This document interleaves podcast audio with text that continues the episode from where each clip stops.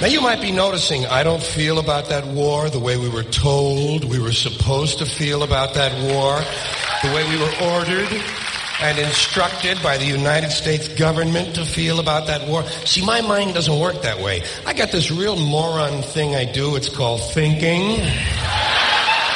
And I'm not a really good American because I like to form my own opinions. I don't just roll over when I'm told to. Sad to say, most Americans just roll over on command. Not me. Not me. I have certain rules I live by. My first rule, I don't believe anything the government tells me. Nothing.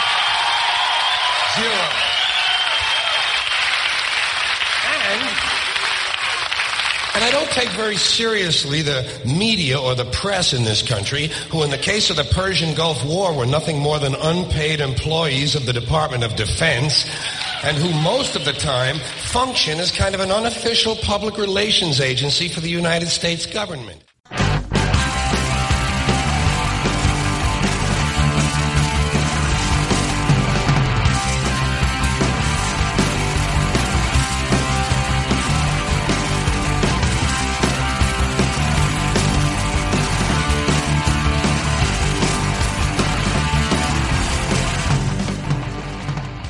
Hey everybody, CJ here with another big bazooka blast of historical red pills to fire off into the darkest depths of the interwebs.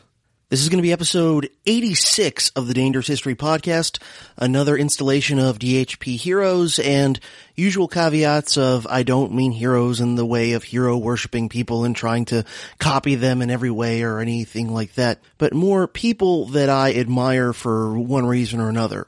And I do DHP heroes and DHP villains, and I've tried so far, and I want to continue to keep trying to not pick the most blatantly obvious choices all the time. You know, to, to not be lazy and just be like, oh, Hitler's a bad guy. Or some person who cured a bad disease is a good guy. Like, I'm trying to be a little bit less obvious than that when choosing my quote unquote heroes and villains to profile. And in this case, I picked, of all things, a stand-up comedian who is one of my heroes in a lot of ways and who has inspired me in, in many of the ways I look at the world and question things. And that, of course, is the late, great George Carlin. Now, I'm a big stand-up comedy fan. I really admire the art form. When you see a really good comedian at the top of his game, to me, it's, it's right up there with watching, you know, a world-class athlete put on the performance of their life. You know, there's an admiration that I have for anybody who's truly mastered a craft. And the great thing about stand-up comedy is it's one of those that uh, you get to have fun and laugh your ass off while you're admiring a master craftsman. Now, there are a lot of comics, past and present, that I'm a big fan of. And a short list of some of my favorites who are still around and still, you know, performing today would include people like uh, Louis C.K., Joe Rogan, Doug Stanhope, Bill Burr, Greg Fitzsimmons, guys like that to name just a few. And, and believe me, I'm fans of many more than those. Those are just some of the better known ones that I'm particularly, uh, fond of. And one thing you'll notice just based on those names that I listed is that despite the fact that they have different styles and things like that, they're guys that you would probably consider, at least to some degree, to be sort of thinking man's comics.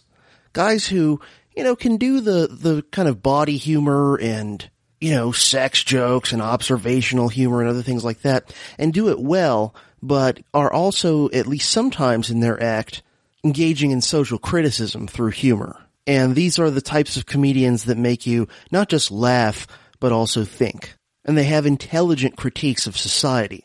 And without hesitation, without question, hands down, my favorite stand-up comedian of all time is George Carlin, who probably is the thinking man's comedian par excellence. He's also a guy who was a genuine master, especially the last few decades of his career. And I use that term master here in the, the large grand sense that, say, Robert Greene does in his book Mastery. George Carlin is somebody who I believe ultimately, at his best, transcended his particular field his particular art form, and in many ways, I think, raised the intellectual standards of stand-up comedy in the 20th and early 21st century. And while not everyone would place George Carlin at the top of their own list as their all-time favorite comedian, as I do, I think that there are very few stand-up comedy fans who wouldn't have him somewhere in their top five. He makes you laugh, but very often he also makes you think.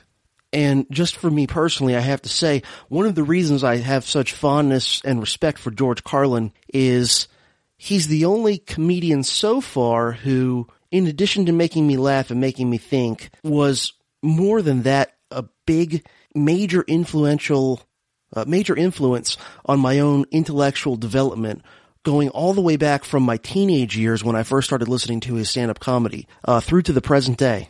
While lots of comedians have made me think in addition to laugh, including all the guys that I mentioned a few minutes ago as, as current comics that I'm a fan of, George Carlin has been influencing how I see the world for like over 20 years of my life, including some of the most formative years of my intellectual development. And I think that at least part of my current views on the world, including my views on society, religion, politics, can actually be traced back more to George Carlin than to academics. But before we proceed on to talk more about George Carlin, I do have to do my Patreon shout outs, my thank yous to the latest individuals who have stepped up to support this show on a per episode donation basis via Patreon. So big thank yous go out from me to Merrick, to Christopher, to Jeff, and to Nick for signing up to help out the Dangerous History podcast over at patreon.com slash profcj. And for the rest of you, if you're not already a supporter through Patreon, perhaps you'll consider doing so. If you pledge to support this show for any amount per episode, I will thank you by name on the next episode I record after you sign up. But if you pledge a minimum of a dollar per episode, just a buck, and of course feel free to donate more if you're so inclined, but for a minimum of a buck per episode donation, you will have access to special bonus episodes through Patreon of the Dangerous History podcast that are available nowhere else that I'm putting out there about every four to six weeks, roughly every month, sometimes month and a half. So if you've ever thought, man, I love the Dangerous History podcast. I just wish I could help it out more and help it to get better and so on. And also at the same time, man, I wish I could have a little bit more in the way of Dangerous History podcast episodes. Well, patreon.com slash profcj is the solution to your problem. You can feel good about helping to support a show that you enjoy and at the same time also get a few extra doses of the show from time to time. I'm currently working on my third Patreon bonus episode, which will be on Operation Northwoods, which was a false flag plan to start a war between the US and Cuba in the early 60s. Many people have heard of this, not that many people have really delved in the details, so I'm going to try to do that. So anyway, this show could really use your help. There are a variety of ways to help the show, not just Patreon, but that's a good one. And when you do that, you're helping the show on a per episode basis, which is kind of cool. So if you enjoy the Dangerous History podcast, please consider supporting the show in any way you can. Now, on to George Carlin. Let's talk about his biography, who he was. So a lot of people know him. A lot of people know at least a little bit about his comedy.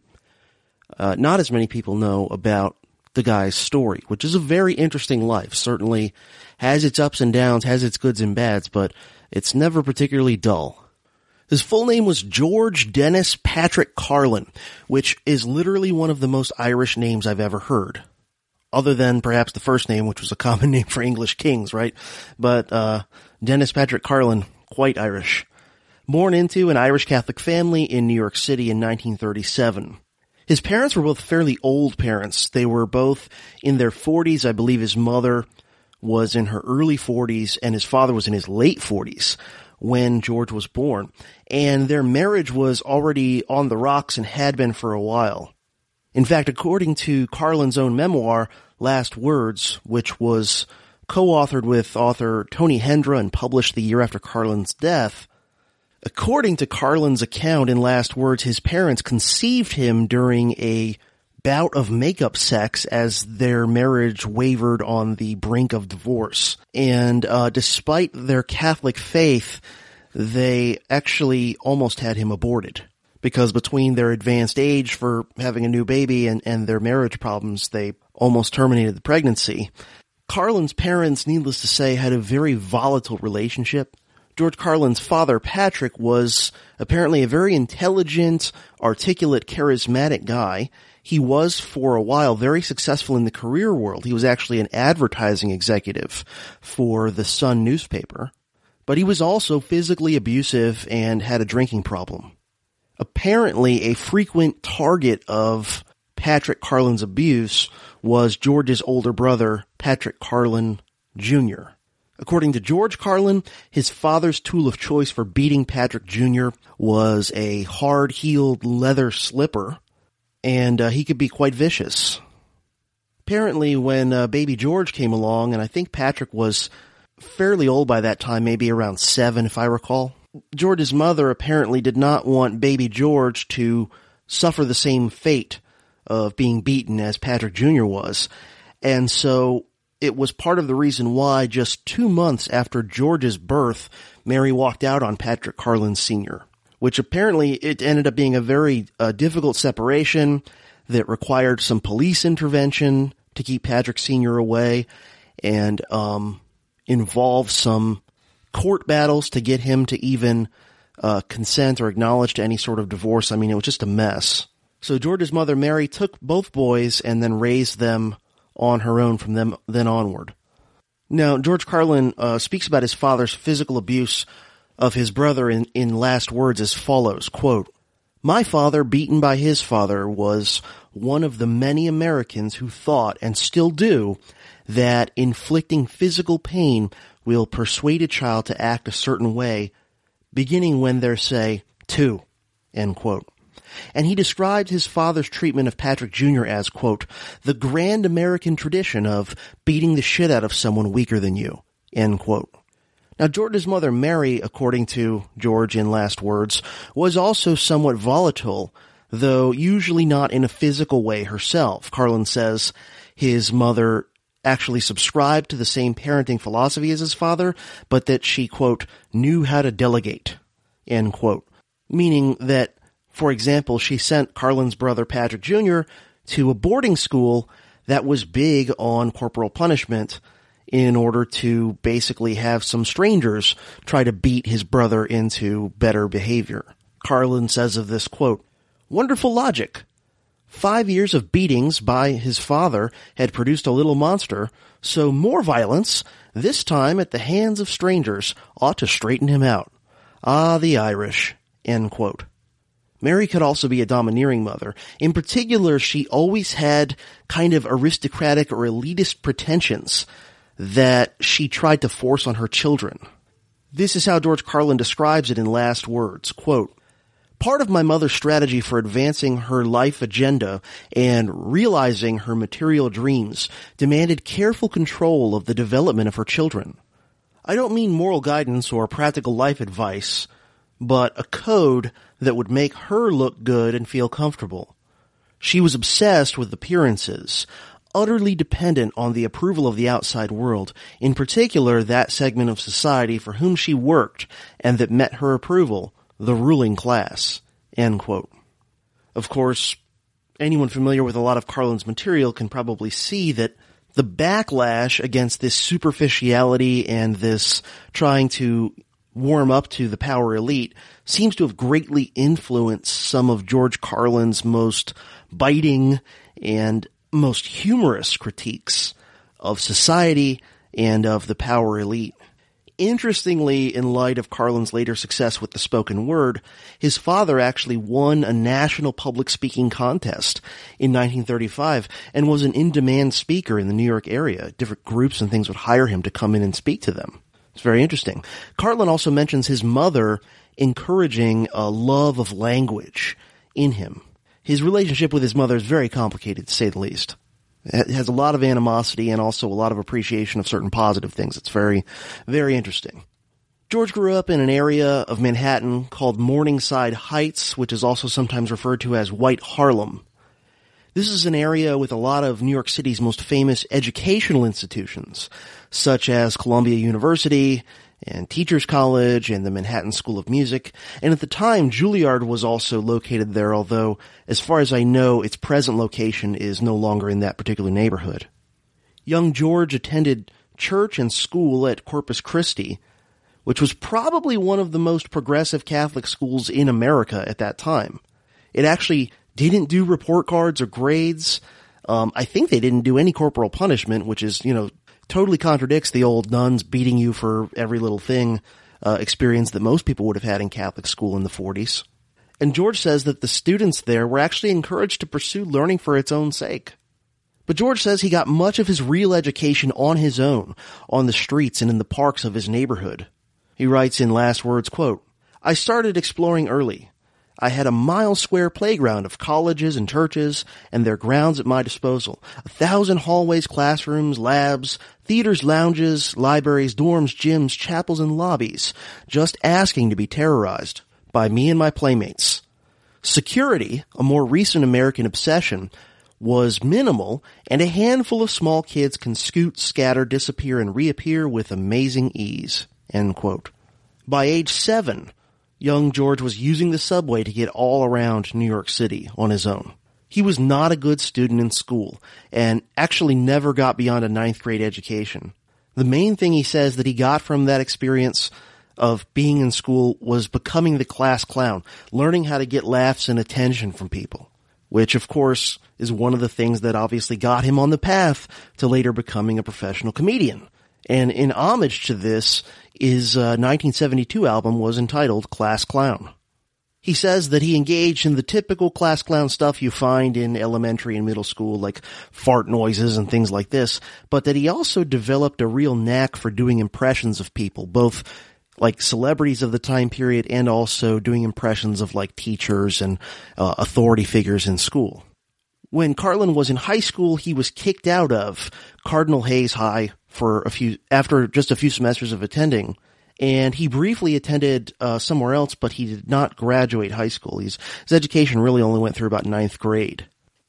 In 1954, at age 17, with of course his mother's permission to do so, George Carlin joined the U.S. Air Force. A surprising choice, perhaps, given a lot of his later material and his attitude towards the U.S. government and the U.S. military and its wars. In fact, in his chapter about joining the military in Last Words, George Carlin writes, quote, I don't feel about war the way we're supposed to, the way we're told to by the United States government, a large part of which is the United States military, whose business is war. So the military is telling us how to feel about war so they can stay in business. Something is fucked up here. End quote. Now, of course, as you would expect, his ideology wasn't all worked out at age 17 anyway. But even so, he already had a clear troublemaker, anti-authoritarian streak just sort of naturally in his personality. So it still might seem like an odd choice for him to join the Air Force. But here's his basic rationale, which actually makes a lot of sense given the circumstances of the time. The draft was active at the time, even though this was after the Korean War and long before Vietnam really got going. The draft was actually non-stop from the late 1940s through the early 1970s. And according to Carlin, at the time, young men often weren't getting drafted until they were in their early 20s, which of course is a lot more disruptive to your life and whatever career you might be starting or whatever than to simply be drafted at 18. So a lot of young men were volunteering at 17 or 18 years old to, you know, do a few years military service, get it out of the way so that they wouldn't have the sort of Damocles hanging over them of possibly getting a, getting a career going, maybe even getting married and then suddenly at age 21 being drafted. Also, it was common to volunteer for the Air Force as a way to avoid getting drafted into the army and ending up as an infantryman and with a lot, you know, tougher of a, of a job and a lot worse conditions than joining the Air Force. This is how Carlin described it many years later. Quote, the Air Force seemed a pretty good deal.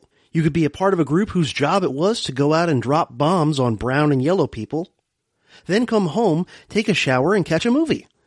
Plus, my brother was in it, and they had cool blue uniforms, not that pukey khaki shit, and a lot of off-base privileges. The way it came down to me, the Air Force sounded a lot like a country club. End quote. Carlin says that during his time in the military, he always tended to socialize the most with the black airmen, as he found them a lot more fun to hang out with, and he got along a lot better with them than he did with most of the white guys he met in the military. Now, Carlin, uh, rather cleverly, I think, got out of a lot of the worst aspects of basic training by volunteering to participate in a medical experiment that was being done studying the spread of germs. George and the other guys who are participating in this study were exposed to colds and other mild viruses so that the Air Force could study their spread. And it wasn't one of those human experiments that was going on in the military at the same time of, you know, dosing you with lethal agents and whatever. Apparently, this was a pretty mild thing to participate in. And in return for basically allowing themselves to be exposed to colds, the guys in this experiment were exempted from a lot of duties and requirements that everyone else had to do. Carlin put it this way, quote, We got out of a lot of duty. We didn't even have to get up in the morning for reveille. We guinea pigs had standing permission to fall out if we wanted, or even just fuck off. Early morning, still dark out, September, October, upstate New York. We did a lot of fucking off, end quote. George had already begun smoking marijuana before he joined the military, and once he was in, it didn't take him long to figure out how to get pot in the military. In fact, one of his sources was a guy who was from his neighborhood that he actually used to buy pot from years before he joined the military. George also during this time period would steal records, musical records, from his base's BX, and he did so, by the way, on the orders of his flight commander. And overall, he sums up his basic training time as, quote, serving our country by smoking pot, stealing records, and giving each other colds, end quote. Now, after completing this grueling basic training, George Carlin was trained to work on the bombing and navigation equipment on the then new and state-of-the-art B-47 Stratojet bomber. But as you might expect from George Carlin, he w- was constantly getting into trouble in the military and didn't fit, al- fit in very well with its, you know, rather authoritarian top-down sort of structure. Over the course of his years in the Air Force, George Carlin was court-martialed three times and received many more smaller punishments. And, and most of his reprimands, including his court-martials, were simply for uh, mouthing off to superiors or mouthing off even to people who weren't his superiors, but who, you know, were doing some sort of duty where you weren't supposed to talk back to him, like, you know, mouthing off to someone who was performing guard duty on the base or something like that.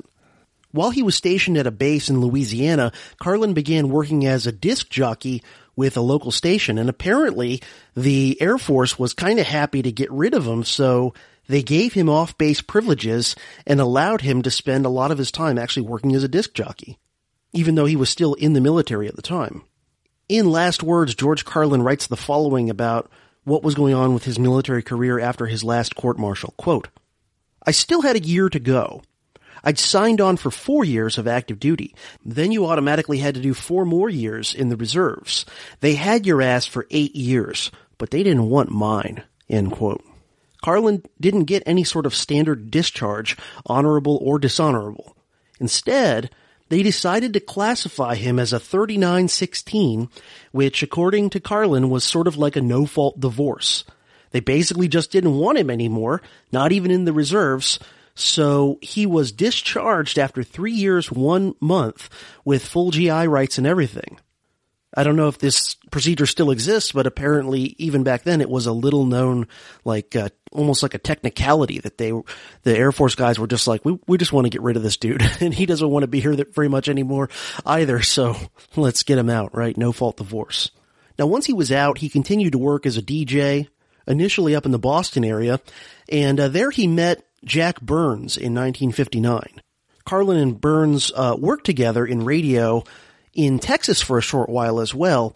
And then in early 1960, they decided to form a comedy duo and go to California to make it big in show business. Carlin gives Burns a lot of credit for moving him politically leftward during this time period. In August of 1960, George met Brenda Hosbrook at a club in Dayton, Ohio, where Brenda was working as a maitre d'. They hit it off and got married in June of 1961, which was less than a year after meeting. Carlin and Burns had modest success on the nightclub circuit and recorded an album together, but by 1962, George Carlin was ready to call it quits on the duo with Jack Burns. In last words, he claims that his real reason was that he really didn't want to put his best efforts into a duo. He wanted to put his best efforts into a solo act. So apparently the breakup was amicable and the two guys remain good friends. In 1963, George and Brenda had a daughter whom they named Kelly, and she would be their only child. Increasingly, in the kind of early to mid 60s, George was hanging out with counterculture types, with musicians and those sorts of people, the sort of early proto hippies, the people who were kind of the bridge between the beatniks and the hippies. George would do more standard comedy in the nightclubs for mainstream audiences, but then he would also perform in the burgeoning counterculture clubs where he would often perform more radical sorts of jokes. In 1963, Carlin relocated back to New York and began performing at the Cafe Au Go Go, which was becoming a countercultural hotspot. He was increasingly during this time period influenced and inspired by Lenny Bruce, especially how radical and provocative Lenny Bruce was. In last words, Carlin describes his affinity for Bruce as follows, quote, Lenny was one of the very few comics, perhaps the only one, I sought out and felt comfortable hanging with. I never had a circle of friends in the comedy biz. I always felt alien, not a part of them. Not that I was different or better, I was just a part. They had some common bond that didn't include or interest me. A competitiveness that I was very uncomfortable with. I wasn't a compulsive entertainer. I could always think on my feet, but I never was quick around the kind of people who dominate a table.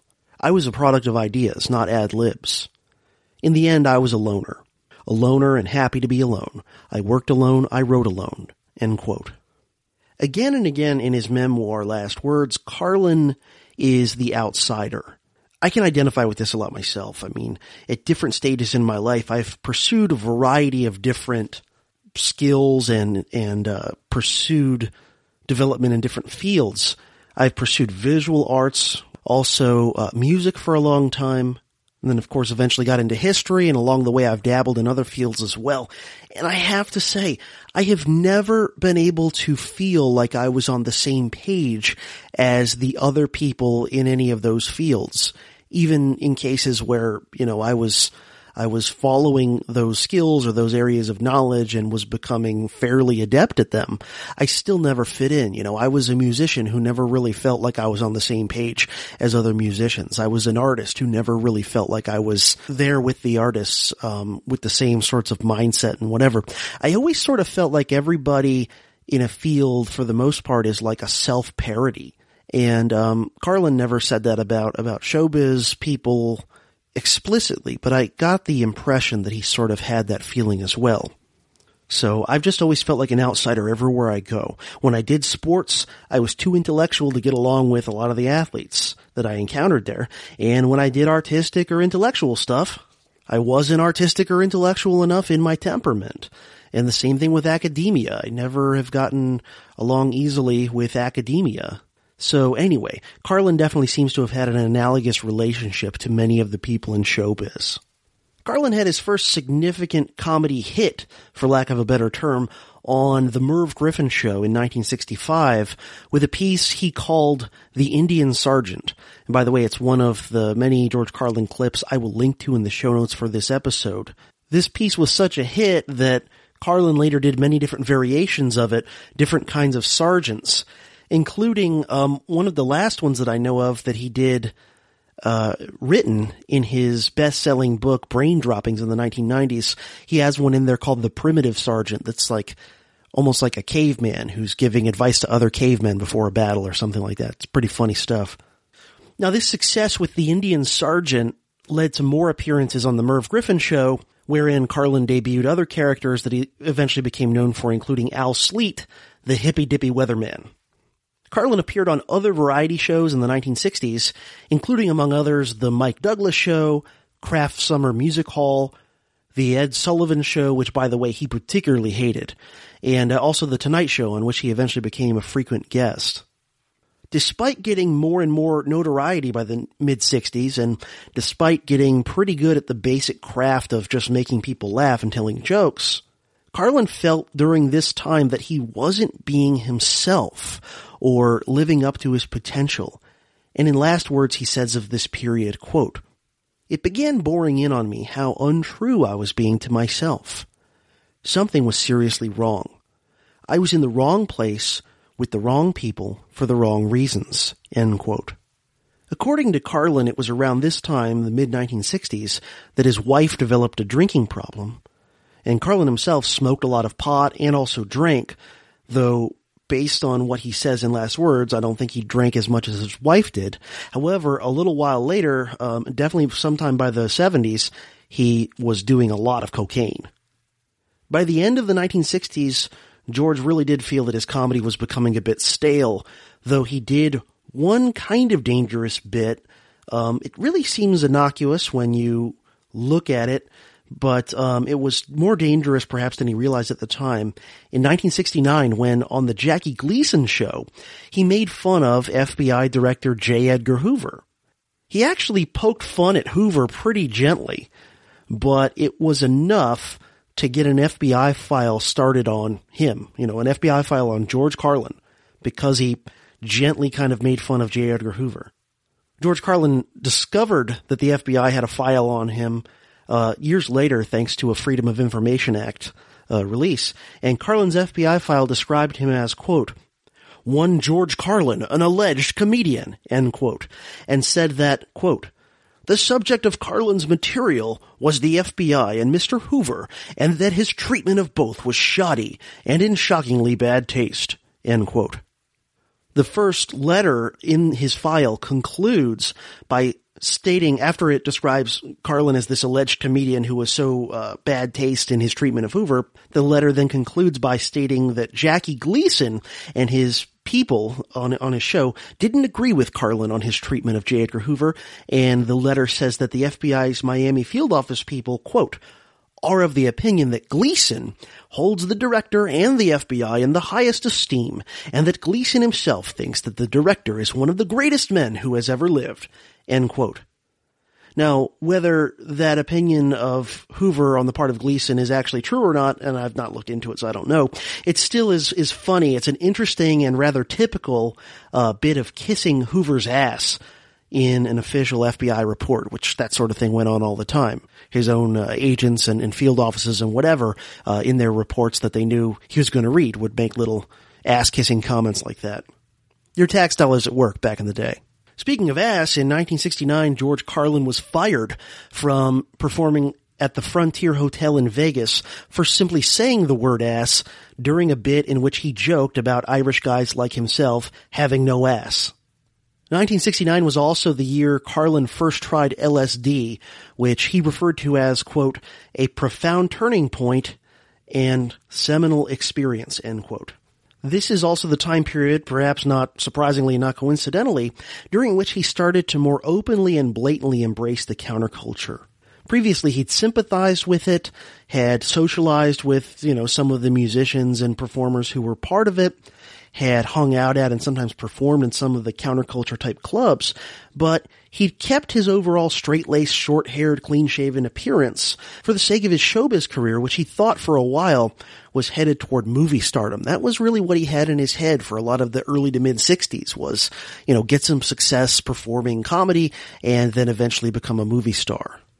But around 1969, 1970, this is when he started things like having a ponytail and a beard and dressing in very different outfits than the standard straight-laced suit that he'd always worn previously when performing, in which, you know, back then, if you look, was standard for comedians to wear all the time, a suit. Carlin also started to be much more open about his social and political views. Surprisingly, perhaps, uh, one of the few people who supported this was his mother who in a letter from this time period actually encouraged George to be true to himself. In addition to his appearances performing comedy, he started to also make appearances on sort of more serious talk shows, such as Virginia Graham and David Frost. Increasingly, he was doing more shows in coffee shops and folk clubs, places like that, and fewer and fewer in the big mainstream nightclubs. Initially, his decision to be more authentic in his comedy really hurt his per- is uh really hurt his personal finances. Though obviously in the long term it made him much more of a success and more of a legend. But from about 1969 to 1971, his family really fell on difficult financial times, and of course this also had personal repercussions as well, as it always does when a family takes a serious hit to his income. I think I remember reading somewhere that his income during these years, kind of the last bit of the 60s and the first few years of the 70s, that his income declined by like 80 or 90%. because he was no longer uh, willing and able to play the mainstream game.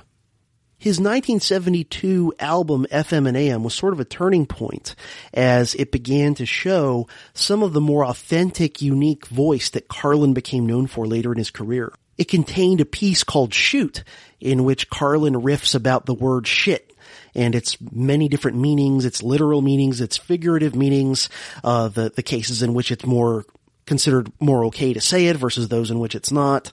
This is a bit that Carlin himself admits was a real milestone along the path that eventually led to his more famous seven words you can't say on television bit that probably is one of his most notorious routines.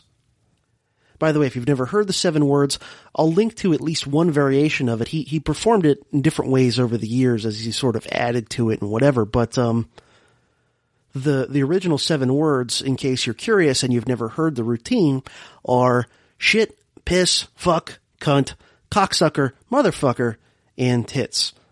And while you can't say them on television, at least not network television, um, as you just heard, you can say those words all on podcasts, as long as you list them as explicit in iTunes, which I of course do.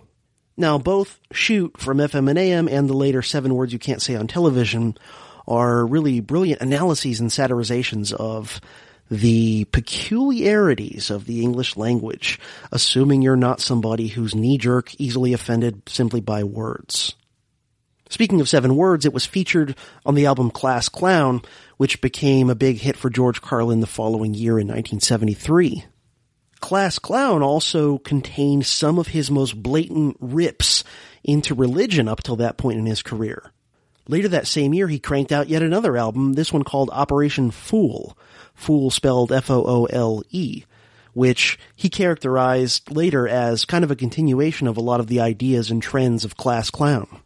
Now, all three of those albums in the early 70s were not just creative turning points for Carlin, they ended up ultimately being rather successful. All three of them, FM and AM, Class Clown, and Occupation Foole, ended up going gold. And FM and AM won a Grammy. So things had really turned around for Carlin in terms of his career and his finances by sort of following more his authentic voice. And he was making more money than ever. He even bought a jet. However, a lot of his money was going into his cocaine habit and going into other frivolous things. I mean, you could certainly argue the jet was, I think he himself in later years even kind of saw that as being over the top and, and stupid. By the way, speaking of seven dirty words, we should point out that the seven dirty words bit eventually led to a Supreme Court free speech case. In 1973, a man complained to the FCC after hearing a version of this routine being played on the radio in New York City. Now, the radio show warned about the language before the routine started and said, hey, we're going to play something that's got some explicit words, so, you know, change the channel or turn it off if you don't want to hear it. But this guy who was listening to it, who supposedly anyway was with his kid, didn't change the station, and then sure enough was offended by what he heard. Now this ended up turning into a case that uh, in 1978 was known as FCC versus Pacifica Foundation, in which by a 5 to 4 margin the Supreme Court ruled that the FCC could in fact prohibit certain types of speech on the radio. Interestingly, the man who made the complaint was not just some random Joe. He was a guy named John Douglas who was part of a watchdog group called Morality in Media. So it wasn't like it was a, an organic case of an average Joe accidentally hearing some stuff with his kid that he didn't want to hear. It was, you know, more, more like the case of a guy who's going around looking to be offended. As the 70s wore on, Carlin and his wife's uh, substance uses both increased until in mid 1975, after some very bad events, uh, Brenda quit drinking and drugs. And Carlin says that he himself decreased his drug and alcohol consumption during that time period, although he did not stop it entirely. In October of 1975, George Carlin hosted the very first episode of Saturday Night Live. He performed a little bit of stand-up comedy, but he actually didn't participate in any of the sketches in the show. He refused to do so because he was very insecure about his acting ability. His few acting gigs he'd gotten previously hadn't gone very well, so uh, he, he was very, very, you know, self-conscious and refused. It was part of his condition of of uh, hosting the show that he not be acting in any of the sketches. He's actually the only host in SNL history who's ever hosted an episode without performing it, performing in any of the sketches of the episode he's hosting in. By the way, the next time he hosted SNL, which was nine years later in 1984, he actually did participate in a few of the sketches. In the mid 70s, Carlin also became a frequent guest on The Tonight Show. In 1977, big milestone, George Carlin filmed his very first special for a new cable network called HBO. He would go on to do 13 more HBO specials over the course of the rest of his life, and he became known for them uh, probably above all else in the latter part of his career. He would usually do one every two or three years. He ended up really liking uh, working with HBO, and the reason was it allowed him to speak to a large TV audience, but it allowed him to do so without all of the restrictions and censorship that he normally had to deal with when he was working with network television. In 1978, Carlin had a mild heart attack, and it was a portent of things to come. He would continue to have heart trouble for the rest of his life, had several more uh, heart attacks and heart surgeries as well over the next few decades. Carlin's comedy in the late 70s was increasingly geared towards what's known as observational humor. While his act would continue to have observational humor pieces in it for the rest of his career, Carlin said that in the late 70s he really went too far on it, really got too fixated on just that one type of comedy. He even compared it to a form of comedic navel gazing and said that this late 70s period was the second period of stagnation in his career in addition to kind of stagnating in his actual stand-up comedy, he was starting to run into management, financial, and tax issues. He had apparently the people managing him, uh, and and he himself, he accepts some of the blame, had not done a good job keeping track of all of his taxes and everything, and so he ended up in trouble with the IRS. He'd also done things like buying the jet that probably weren't the smartest things to do financially. And in addition, he sunk a bunch of money into a film project that was going to be called The Illustrated George Carlin, which never came to fruition. So by the end of the 70s, again, his life and career were uh, having some hard times, and he credits a guy named Jerry Hamza with turning around all these things. Hamza's an interesting guy. I'd never heard of him before reading George Carlin's memoir, Hamza was the son of a top country music promoter of the time, and he was coming up into that business, but he was sort of kind of turning away from the country music industry. At the same time, this guy Jerry Hamza was a, a big fan of George Carlin and had sort of become friends with him, and in 1980 he became his manager. And I believe, if I remember right, Carlin was his only his only client, at least for a long time. Carlin credits Hamza with simultaneously helping his financial problems and sort of helping to get his overall career and creativity back on track. Carlin's next project was a half live, half studio album called A Place for My Stuff, and the title track became one of his classic routines. It's one of his more sort of cutesy observational pieces, but it's, it's really funny. His next HBO special, entitled Carlin at Carnegie, also became a classic and a hit. Carlin described it as the beginning of another revitalization of his career and his creativity. From this point onward, all of Carlin's comedy albums would just simply be the audio from his HBO specials. In 1982, Carlin had a second heart attack, a, a bit more, uh, a bit worse of one than his first one while he was at a baseball game. Now, over the course of the 80s, Carlin was particularly fired up by his opposition to the Reagan administration, so his comedy increasingly started to take on more of a political dimension than it had for a while. His acting career began to improve, or get going finally for the first time in his life in a significant way in 1987 with a role in the film Outrageous Fortune that was fairly well received. And of course, in 1989, he was Rufus in Bill and Ted's Excellent Adventure, which was uh, destined for the annals of film greatness, and which was most likely the very first time that a young future Dangerous History podcaster with the initials C and J first encountered George Carlin. While film never became a major part of his career, he continued to have decent film roles uh, for the rest of his life. Later film credits included, among others, roles in three Kevin Smith films, Dogma, Jay and Silent Bob Strike Back, and Jersey Girl. He never became the leading man he had aspired to be earlier in life, but he gave solid performances, supporting performances in a variety of films, and even included a few dramas in addition to his typical comedy roles. Now as the 80s turned into the 90s, George Carlin, who was still no fan of the political right, began to have problems with the left as well. He was increasingly bothered by the left's hypocrisy and their willingness to try to control thought and expression just as much as the right wanted to. Probably the fact that by this time more of America's left were yuppies and liberal, limousine liberals didn't help Carlin's opinion of them either. In last words, Carlin writes, quote, I was beginning to find a lot of my positions clashed. The habits of liberals, their automatic language, their knee-jerk responses to certain issues, deserved the epithets the right wing stuck them with. Here they were, banding together in packs so that I could predict what they were going to say about some event or conflict, and it wasn't even out of their mouths yet. I was very uncomfortable with that.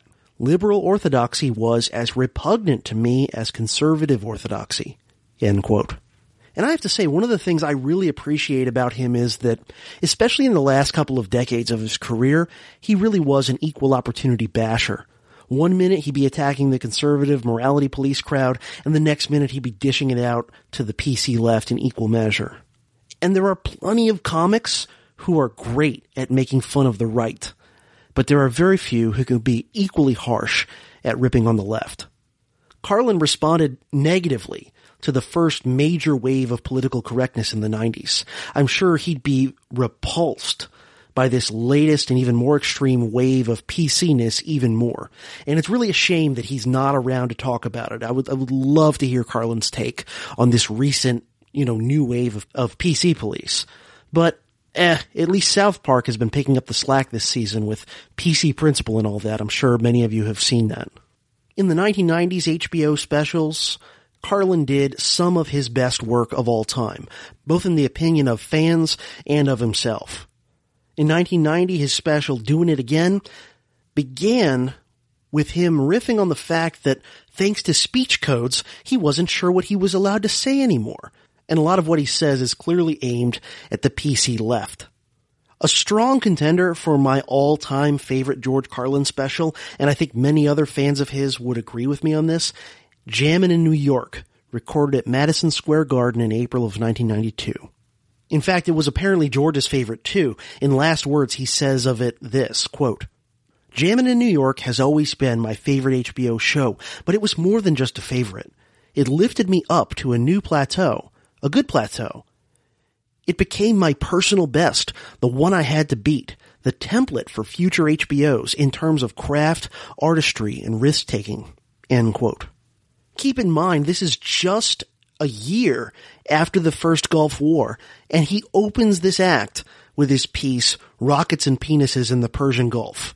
That is a ballsy move, and it's still one of my all-time favorite George Carlin bits, and it still contains some better analysis of U.S. foreign policy and people's responses to it than you get in a lot of academia. Obviously, he simplifies some things and goes over the top on some things for comedic effect, but I think his overall points that he's making stand very well. Of this particular special, Jammin' in New York, George Carlin later wrote this, quote, I was beginning to realize something. I had a powerful new tool for my toolkit, though I've only made sparing use of it since. Getting laughs all the time wasn't my only responsibility. My responsibility was to engage the audience's mind for 90 minutes. Get laughs, of course. Dazzle them from time to time with form, craft, verbal fireworks. But above all, engage their minds. End quote. In, in this part of Last Words where he's talking about this, he discusses his bit, The Planet is Fine, which, by the way, is one of the many George Carlin bits that I'll link to via the show notes page for this episode. The Planet is Fine was the last segment of Jammin' in New York, and is an early example of this. It's a piece that's not primarily for laughs, though it does get some. Segments like this that show up in a lot of his later specials as well would go for long amounts of time in between laughs. And yet he would still get applause, the audience still loved it, and some of these pieces become some of the later, you know, fan favorites that he's the most known for. As Carlin himself put it, quote, as long as I kept them interested and engaged and entertained, not bringing them to laughter all the time, but sometimes to wonder. When I could see from their faces they were thinking, whoa, what a nice thing he did there. So long as I did that, the contract between us was fulfilled. Laughter is not the only proof of success. Boy, what a liberating recognition that was. Now, in addition to his uh, revitalized comedy act, which was arguably at the peak of its creativity and authenticity, Carlin continued to do other things in show business on the side, some of them kind of surprising. For example, between 1991 and 1995, George Carlin, many of you may know, starred as Mr. Conductor in the children's TV show Shining Time Station on PBS, where he replaced Ringo Starr, who had been Mr. Conductor in the show's first season. Apparently he enjoyed this role and he appreciated how different it was from almost all other aspects of his career. In 1994, he also experimented with the sitcom arena with the George Carlin Show, which premiered on Fox Television. The series made 27 episodes before being canceled in late 1995. In his memoirs, George Carlin expressed very mixed feelings about the show. On the one hand, he said he loved most of the people that he worked with on it, especially a lot of the other actors, but he complains that the showrunner of the series, a guy named Sam Simon, according to George Carlin, very difficult to work with. And in addition, Carlin himself didn't do very well in the group setting that you have to deal with when you're writing for television. He preferred writing on his own without having to deal with other people's preferences and other people trying to Monday morning quarterback him. So for, you know, variety of reasons, the show didn't really catch on. And I have to admit, I've, I think I've only ever watched one episode of it and I wasn't terribly impressed, but, you know, I don't see sitcoms as being George Carlin's forte anyway. Turn the man loose on his own with just a microphone and a stage. Now, one place though that he did start to have some success was uh, in writing. In 1997, he published a book called Brain Droppings, which became a bestseller and is one of my favorites. It's written in such a way that it's almost like his act. There's just segments of different types of funny stuff and, and then just sort of observational stuff and then uh, social commentary. And it became a big hit. That same year, George's wife Brenda died of cancer. A year later, he married a woman named Sally Wade to whom he remained married for the rest of his life. Carlin continued to work right on up through what would become the end of his life. And he was increasingly recognized as the comedy icon and innovator that he truly was. In 2001, he won a Lifetime Achievement Award at the American Comedy Awards, for example. In 2005, he made Life is Worth Losing, his 13th HBO special. A lot of the topics in this one related to his increasing lack of hope for the human species as a whole this increasing pessimism and even nihilism, but of course expressed in such a, an entertaining and funny way that you can't help but be taken in by it. In early 2008, he made his final HBO special, It's Bad For You. And in June of that year, just a few months after doing It's Bad For You, Carlin died of heart failure at age 71. The John F. Kennedy Center for the Performing Arts posthumously awarded him its Mark Twain Prize for American Humor in November of the same year. So the guy had a hell of a life and career with some good, some bad, a lot of ups, a lot of downs, but you certainly can't say he didn't do it his way. And you certainly can't say that the guy didn't eventually become a master of his particular craft. Now there are a lot of recurring themes and important uh, stylistic elements in his work, and I'll just dip a toe in here, so to speak, because of, of time, but um, he typically said his comedy was divided into three categories. Now, of course, there would be some overlap and some blurring around the edges. But the three basic categories of his comedy were uh, number one, things having to do with language and words and wordplay and things like that. He was very good at doing that. And then, of course, he would have what he sometimes called the little world, by which he meant observational humor, little things from daily life, things about the human experience, little things we all have to deal with, and funny takes on that. And then the third category of his comedy would be the big world. These are the big issues. Politics, religion, society, culture, all that stuff. Now, words and wordplay could sometimes be gentle fun poking and things like that, or it could be more aggressive and even sort of bleeding into big world a little bit, exposing things like hypocrisy, euphemism, doublespeak. So some varied examples of bits by him dealing with wordplay, probably the most famous seven dirty words, but also there are milder ones like love and regards, and uh, one of my favorites, and I can't remember if this came from Jammin' in New York or from another special, he has one called Euphemisms that I particularly like. We were using that soft language, that language that takes the life out of life. And it is a function of time. It does keep getting worse. Give you another example. Sometime during my life, sometime during my life, toilet paper became bathroom tissue. I wasn't notified of this. No one asked me if I agreed with it. It just happened. Toilet paper became bathroom tissue. Sneakers became running shoes. False teeth became dental appliances. Medicine became medication. Information became directory assistance. The dump became the landfill. Car crashes became automobile accidents. Partly cloudy became partly sunny. Motels became motor lodges. House trailers became mobile homes. Used cars became previously owned transportation. Room service became guest room dining, and constipation became occasional irregularity. The Little World observational humor, I have to say, some of it I, I don't find as interesting as the words and wordplay stuff for the big worlds, but there are still some real gems to be found here. And probably two of the better known observational humor sorts of pieces are A Place for My Stuff and football and baseball. Although football and baseball, maybe you could also categorize that as wordplay to some extent as well. Now, in terms of the big world, this is where George Carlin was the most edgy, and it's also where a lot of his most loved pieces by fans can be found.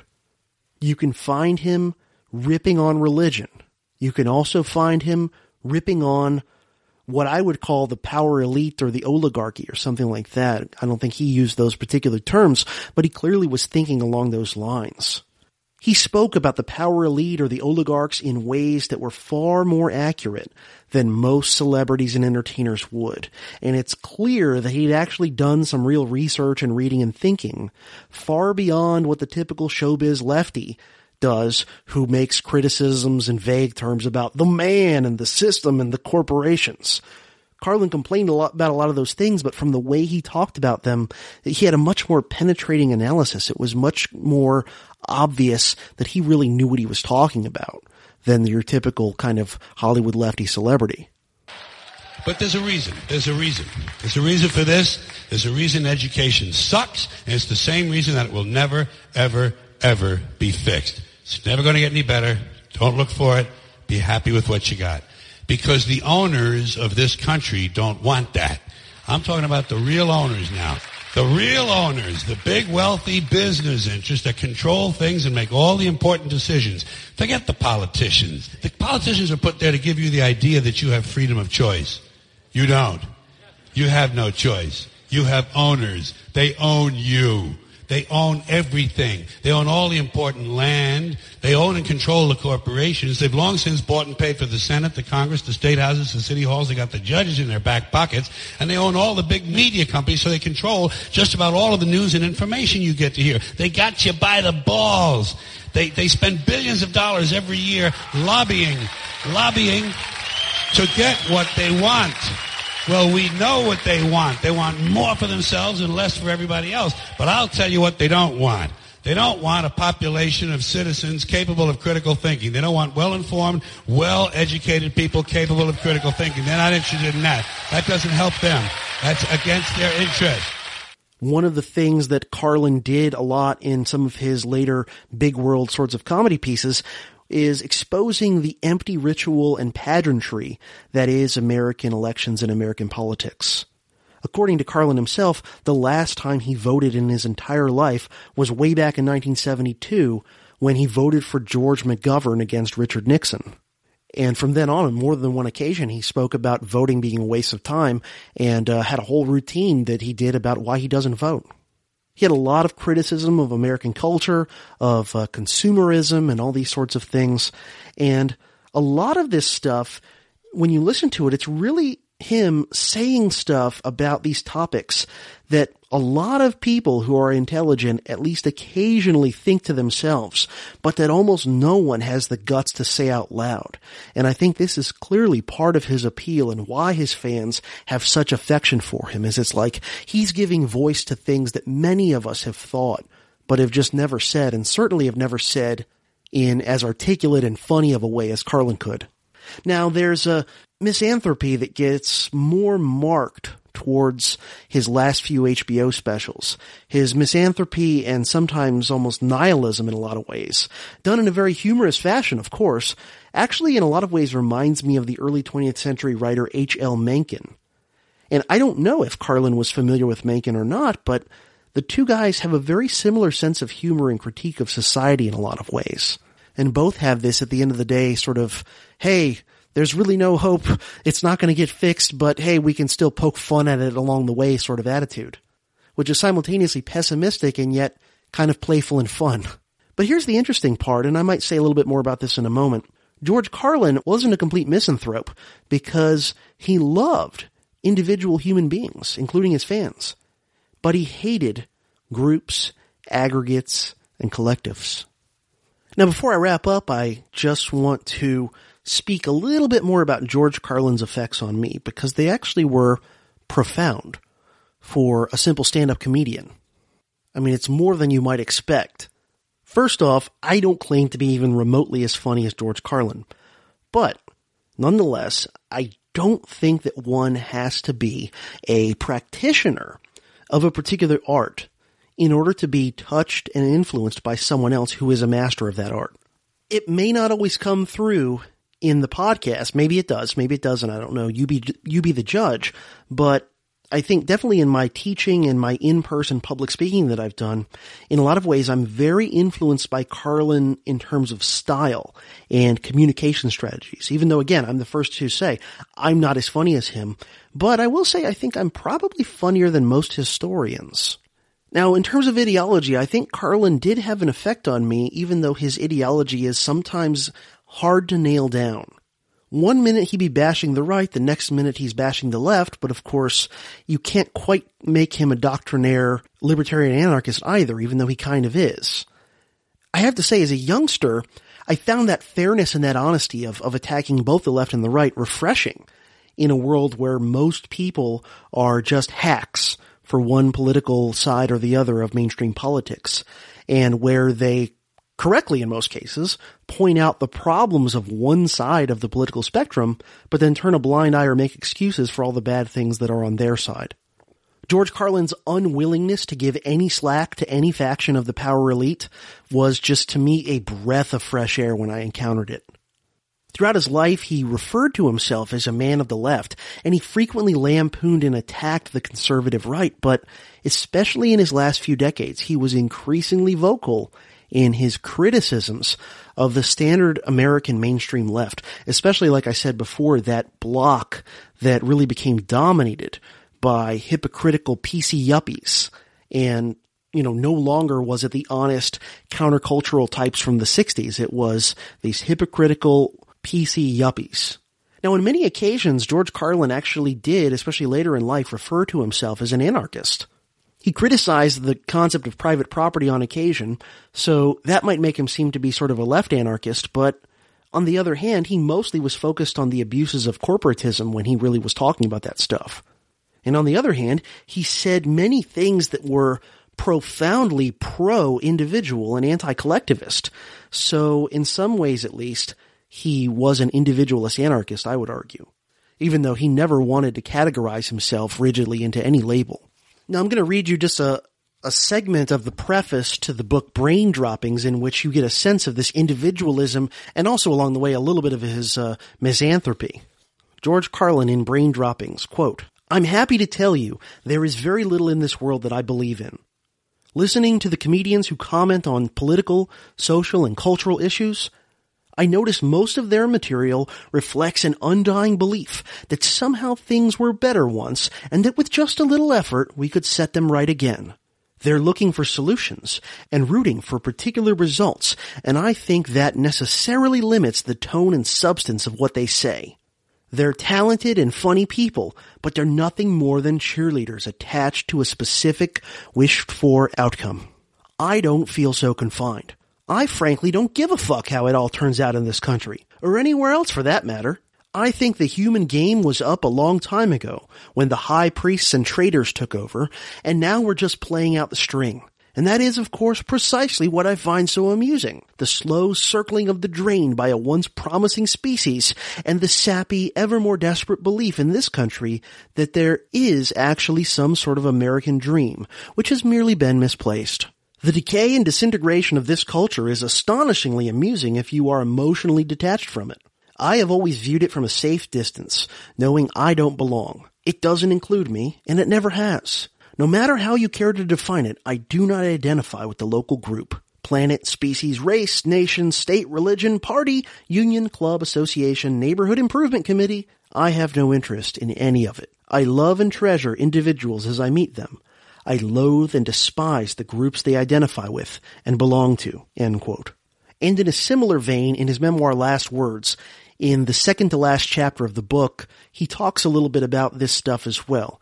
Here are a few excerpts strung together from that. Quote, an audience is the only group I can tolerate because the audience wouldn't be a group if it wasn't for me. Outside of my audience, groups repel me because for the sake of group thought, they kill individuality, that wonderful human oneness. People are wonderful one at a time. But as soon as individuals begin to clump, as soon as they begin to clot, they change groups of three, five, ten, fifteen, suddenly we have special little hats.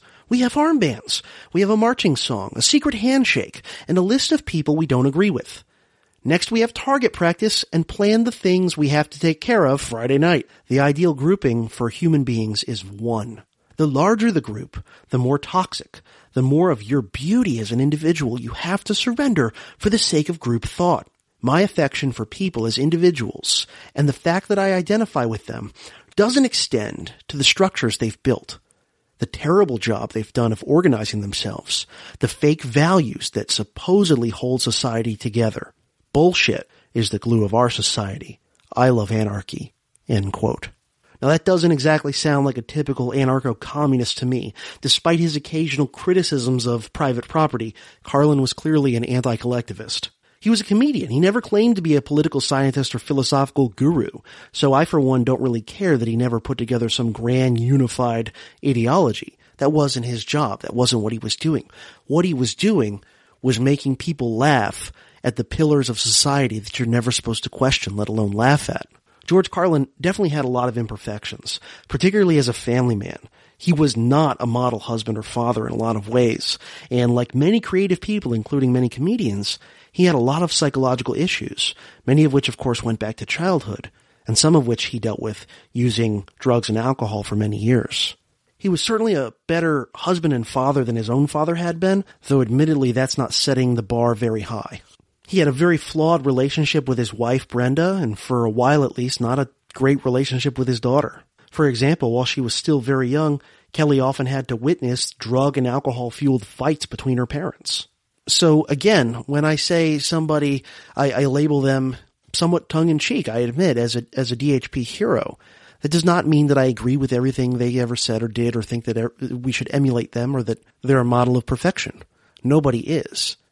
But it means that on balance, I think there are more admirable qualities than there are bad things about this person. I still think that by making people laugh and at the same time encouraging them to think and to ask difficult questions, he did more harm than good in the grand scheme of things. And I think he did far more good and far less harm than pretty much any president or other world leader you can think of. George Carlin used humor to entertain, but he also used it as a weapon to speak truth to power in ways that few entertainers have had the ability or the courage to do. And for that and for the influence he had on me as an individual, I have to award him a coveted spot in the collection of exceptional individuals known as DHP heroes. Thank you for listening to the Dangerous History Podcast. Make sure to check out my website, profcj.org. That's profcj.org to find the show notes for this and every other Dangerous History Podcast episode. While there, you can also email subscribe to the website over on the right hand side. You'll see a place to enter your email address, and if you sign up there, you'll simply get an email alert every time I post something new to my website. I promise you won't get any junk or spam or anything like that from me. For any correspondence, please feel free to email me at the email address profcj at profcj.org. You can also connect with and follow me and the show on Facebook and on Twitter, and you can subscribe to the podcast in a variety of ways, including iTunes and Stitcher. If you like the show, there are multiple ways you can help it out. One simply is to spread the word about it any way you have available to you, whether social media, online discussion postings, word of mouth, or whatever, to people that you think might like the show. Also, please consider leaving a review or a rating in venues such as iTunes or Stitcher. There are also multiple ways you can help out the show financially. One is to go to patreon.com slash profcj. That's P-A-T-R-E-O-N dot com slash P-R-O-F-C-J. And sign up to support the show on a per episode basis. If you do that, for any amount, I will thank you by name in the next episode that I record. And if you've signed up for at least a dollar per episode, you'll have access to special monthly bonus episodes via Patreon that are available no place else. You can also visit profcj.org slash donate to donate to the show via PayPal or Bitcoin. And you can also help the show out financially by doing your Amazon shopping after first going through any of the affiliate links found on my website. And if you do that, I will get a small commission from Amazon at no cost to you. So thanks again for listening to the Dangerous History Podcast. This has been Prof. CJ helping you learn the past so you can understand the present and prepare for the future.